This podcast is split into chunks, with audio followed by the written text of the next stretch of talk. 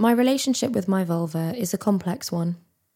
For years, I've done things to it I wish I hadn't, like washed it with soap, please don't, and shaved it bald for an ex.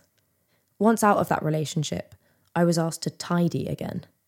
Right after I had decided to embrace all of my body hair as it is, to recover from the past, I suppose. I refused to do this, which did affect our sex life.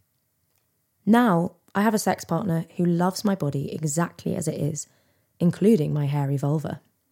So, for me to finally find a match sexually, I had to make my own decision about my body, my vulva, and stick with it.